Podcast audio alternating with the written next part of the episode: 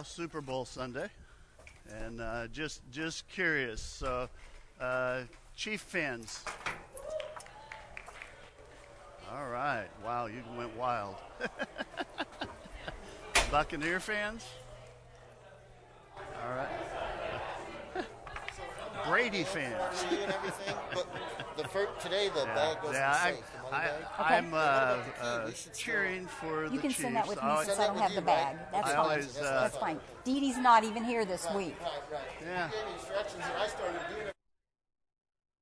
This is when you pray, they don't say something you Okay, don't want them thank to you. say.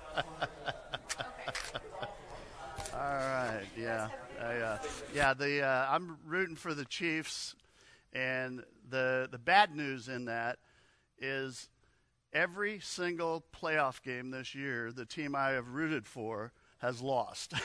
every one of them, every one. So yeah, yeah, go figure. Yeah, we're uh, continuing our series vibe, and uh, the the vibes that you listen to, the vibes you focus on, are powerful. You know, some some vibes are good, and some vibes are not good, and those vibes influence your attitude. They determine your direction, and they tend to, to control your life. And I have said through this series that, you know, culture is a bit negative. I mean, the, the vibes these days are, are pretty, pretty negative. And my, as I look at it, I think there's too much hate and not enough love. It seems like there are too many needs and not enough opportunities and supplies. And my estimation is there's too much fear and not enough peace in this world.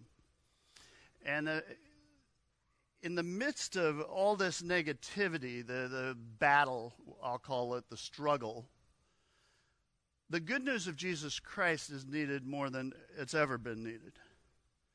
You know, it's interesting in, in the midst of all the challenges we, we've had as a, as a country and as a people. I have watched people rise up, so to speak. Uh, there, I've had many in the church that have caught me and just said, you know, what can I do?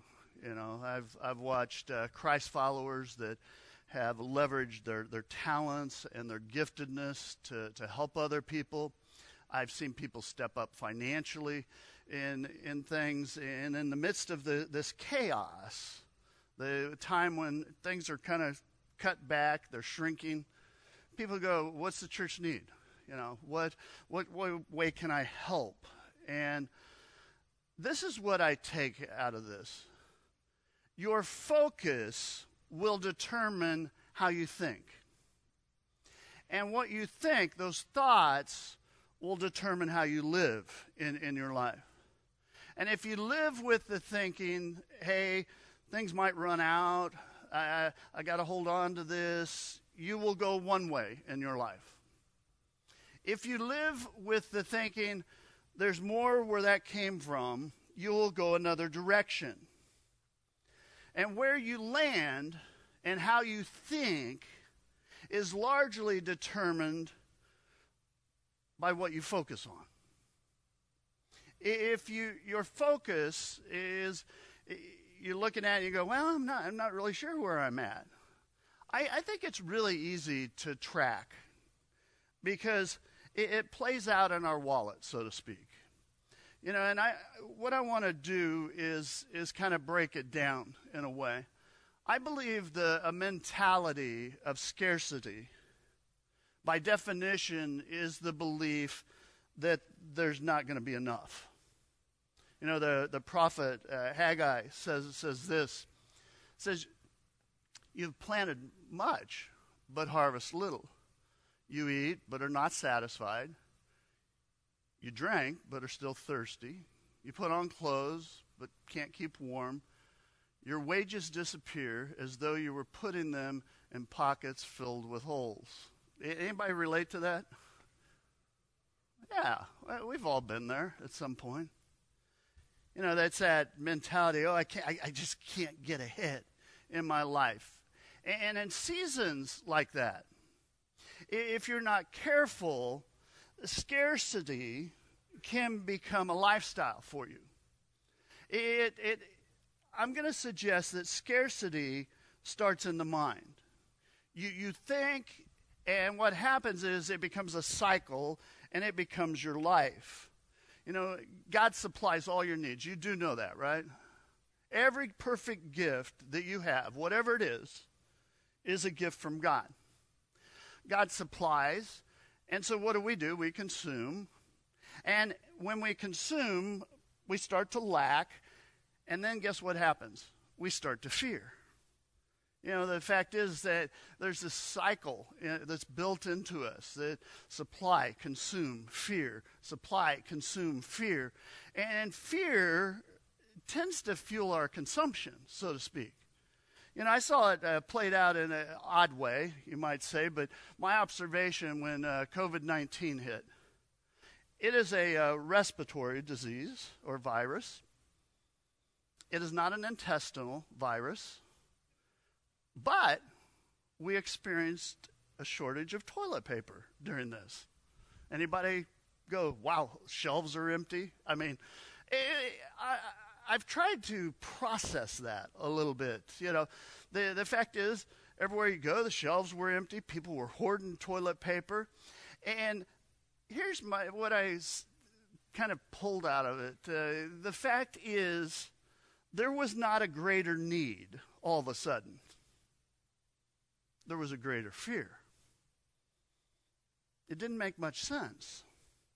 But the mindset, oh no, there might not be any, what did it do? It started driving people. And scarcity, eh, that mentality, that, that vibe, drives people.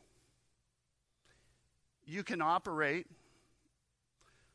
with a different mentality, but it's a choice you have to make. You know, we're, we're called by God to live from a perspective of uh, abundance in our life. Uh, abundance, by definition, it's the belief that there is enough. There, there will be more. Where that come from? In fact, the Apostle Paul, he's writing to Christ followers in Ephesus, and he writes, he says, Now to him who's able to do far more abundantly beyond all that we ask or think, according to the power that works within who? Us.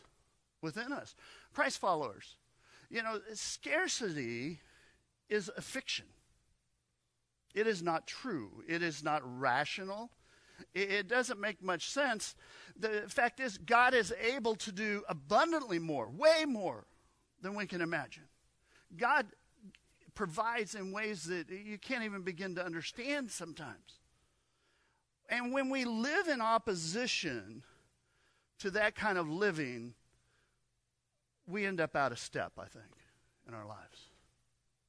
Abundance has nothing to do with how much money you got in your bank account or how many rolls of toilet paper are sitting in your pantry. But it has everything to do with how you think your mindset. It has everything to do with who sits on the throne in your life. You know, Jesus, he gave this warning in John 10 10 says, The thief comes only to steal and kill and destroy. But Jesus says, I came that they might have life and have it what? Abundantly. You were created by God to live abundantly in your life. So, so how do you protect yourself from that mentality, that negative vibe, that, that mindset uh, of scarcity that tends to want to steal from you, to kill, to ultimately destroy you? You know, there's a, Old Testament story. Um, I've always liked it. It's uh, the widow and the prophet Elisha, not Elijah, but Elisha. And, and the widow comes to Elisha and says, my, hus- my husband, your servant, is dead. You know that he revered the Lord, he loved the Lord. Yet now his creditors have come to take my two children into servitude. So apparently, this wife, her husband dies. he had taken out a loan. It's come due at this point. And so this debt has created a, a terrible situation. It says Elijah answered her, What am I to do for you? Tell me what you have in the house. She replied, This servant of yours has nothing in the house but a jug of oil. Just got a jug of oil. And, here's what I love about the story because God's about to do a miracle through something that seems like a nothing. You know, at the, this time, uh, Israel, the nation of Israel, was uh, kind of they were kind of messed up, and so the fact is they had uh, wandered away from God. They turned their backs on God. The king had really pointed them toward false gods. And so when this widow says that her husband had honored God, loved God, revered God, what she was saying was, we're some of the few that are left that are, that are faithful to God, yet the, my situation now is very dire. You know, she's questioning it. Now, I'm reading between the lines here. I believe this woman is angry at God. Why? She's been faithful. Her husband was faithful. Her family had been faithful. But she can't pay off this debt that she's got. And the law in that day was if you couldn't pay off the debt, then somebody had to work it off. And so Citibank is coming to her home to gather her children to work off the debt. All right? This woman's freaking out. She's run out of options. And here's what I know some of you, just hearing that much of the story, it resonates. You know, because maybe you're here today and maybe things are tight, or maybe there's a situation, and so you're trying to deal with it, and you're thinking, I've been faithful. Why? Why am I? Why do I got to go through this stuff? And so, what I want to do is look at some principles that I think help us navigate in times like this. And the first one is this do not diminish what you have. The, this widow diminishes what she has. You, you, see it in, in her language, the, the oil that she possessed. I mean, it was an incredibly small amount, apparently, insignificant to her. She looks around the house and goes, Yeah, I don't have anything. Well, I, I got a little bottle of oil. What you have ain't nothing. What you have ain't nothing. The fact is, because in God's hands, what you have is a blessing and it is something. And we tend to, to get this all messed up. I mean, you follow the, the, this conversation and you look at it and you focus on Elisha and then you focus on the, the widow, and they are very different perspectives that they have. I mean, one of them focuses on the scarcity, and one of them is focusing on the abundance. Elijah says, What do you have in the house? Look around. What do you got? I mean, abundance asks that. What do you have? And scarcity, it fixates on what do you lack in life. Two different focuses, two different vibes, and I would argue two very different ways to live.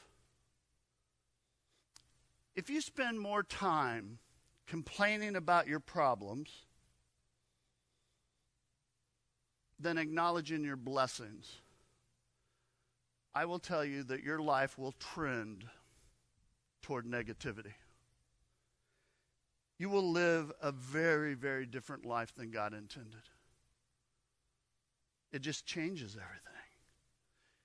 And God wants us to, to break free from that mentality. Because the reality is, you have more than you think. There, there is more good in your life. There is more blessings in your life. There are more resources in your life than you even begin to think or realize. Here's the second thought God often does great things through what seems insignificant and small. You know, a farmer, a farmer would never uh, reap an abundance of harvest if they believed that that tiny little bitty seed was nothing. See, a farmer farmer knows the value of a seed. The farmer knows and understands that that seed, when you plant it, it, it, it becomes something. It, and it's the same with faith. As we sow in, in faith, that's where God works exponentially in our lives. You know, the, in the story, uh, we're going to see the, this widow. She's freaking out. She's telling God, God, and telling the, the prophet, she says, I don't, I don't know what to do. I, I have a debt. I can't pay the debt. They're, they're coming to get my children. You know, what, what are we going to do here? And it says, He said, Go out, borrow vessels from all your neighbors, as many empty vessels as you can. Then come back, close the door on yourself and your children, pour the oil into all the vessels, and as each is filled, set it aside. See, he knew God was about to do something. And so she follows his instructions and she goes and gets all these jars and stuff and, and she comes, comes back and it says, So she went out, she closed the door on herself and her children, and as they handed her vessels, she would pour in oil. When all the vessels were filled, she said to her son, Bring me another vessel. And he answered, There is none left. And the oil stopped. So she went from all I have is this little bit of oil to a room full of oil. Now, you've got to get this. This is the important part. God often does the extravagant, the outrageous, through what seems insignificant to us. And I, I think, well, why is that? Well, that's because nobody gets credit for it other, except God. I can't take credit for it. It's why the Bible, uh, the Bible doesn't say if you have faith the size of this universe, if you have really big faith, you can say that mountain be moved, and it will move. Scripture doesn't say that. Scripture says just the opposite. It says, if you have the faith of a mustard seed, the tiniest little seed that you can imagine, if you have really small faith, just a, just a little bit, God will do something great from what seems insignificant. God will move. Now, I've often said, uh, it's really the principle of, of tithing, the, giving the first 10% to, to God. You know, the prophet uh, Malachi says this. He says, Bring the whole tithe into the storehouse. And that day, uh, it was to the Jewish temple. Today, it's a local church. But it says, That there may be food in my house.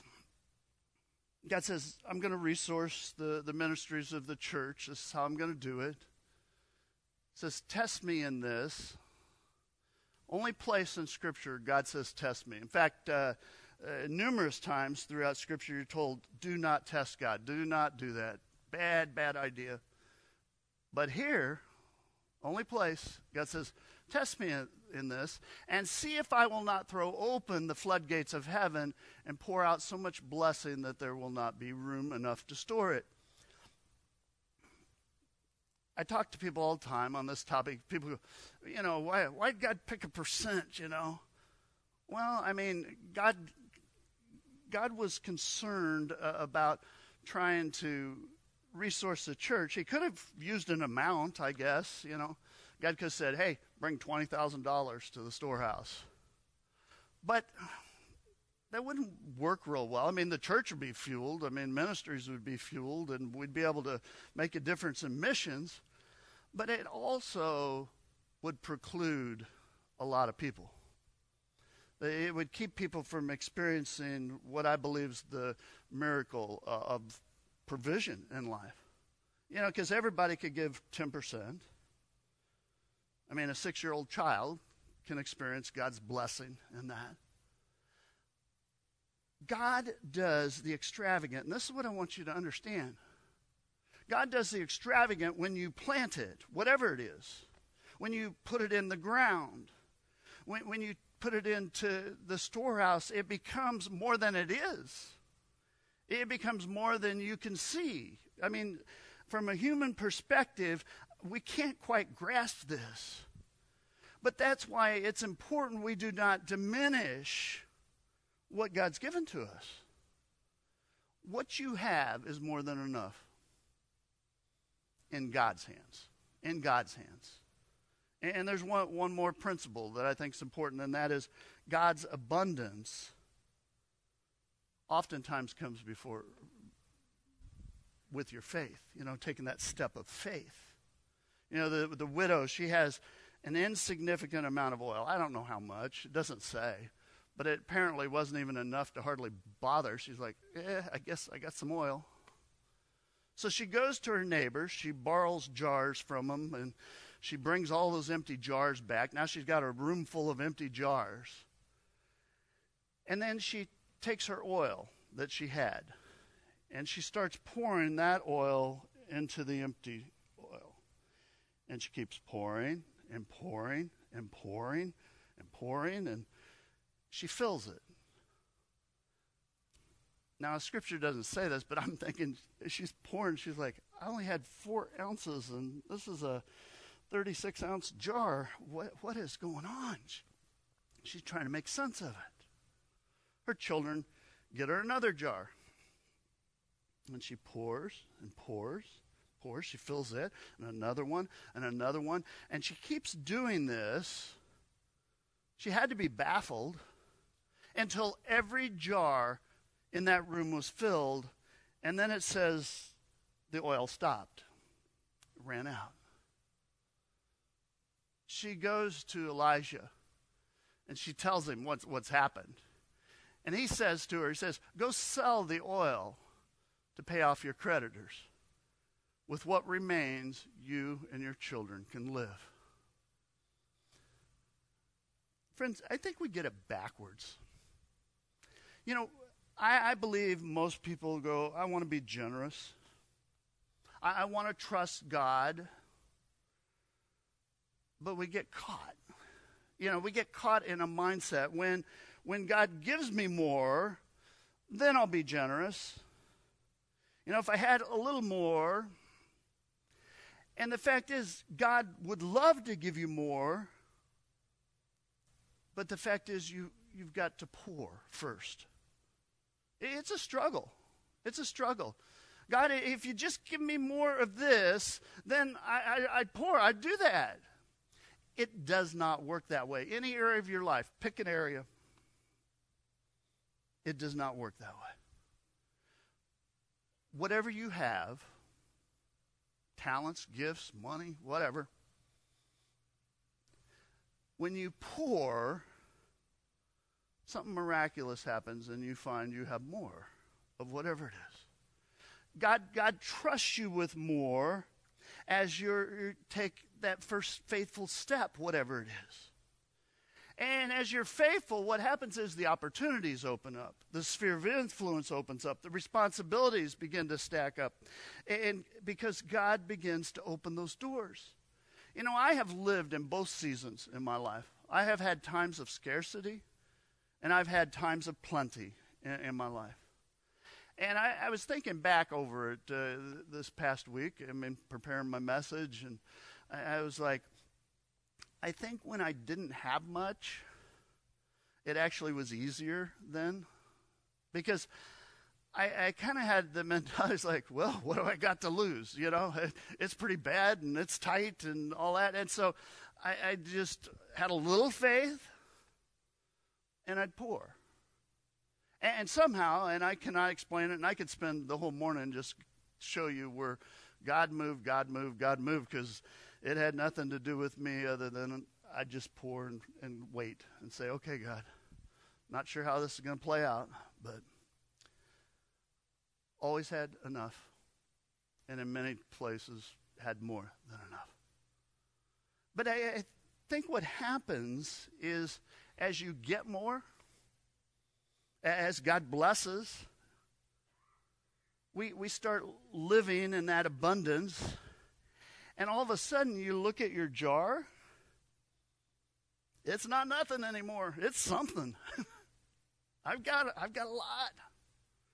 And so then it starts this battle in us. This battle of will I have faith? You know, will I continue to pour?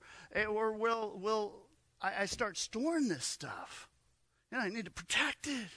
It's something now. And so what happens is you you tighten your grip. And then you go, eh, here's a little tip, God. Because we got all this stuff. And I, I've asked this often. You know, those times when I get in that moment, it's like, you know, er, kind of struggle. Do my possessions possess me? You know, do the things I own own me? And I, I think the only way you overcome that, that prison uh, of this materialism is you find an empty jar and you pour out your life. And friends, this is bigger than I know some of you have already fixed that. It's like, oh, money. No, it, it's bigger. It's bigger than that. It, it's time. It's talent. It's how we live our life as we embrace the world. Because when you pour out your life, making a difference in people's lives, making a difference in the kingdom of God, as you pour that out, you, you begin to experience that abundant life that you so long for. And I know some of you are stuck spiritually in your life.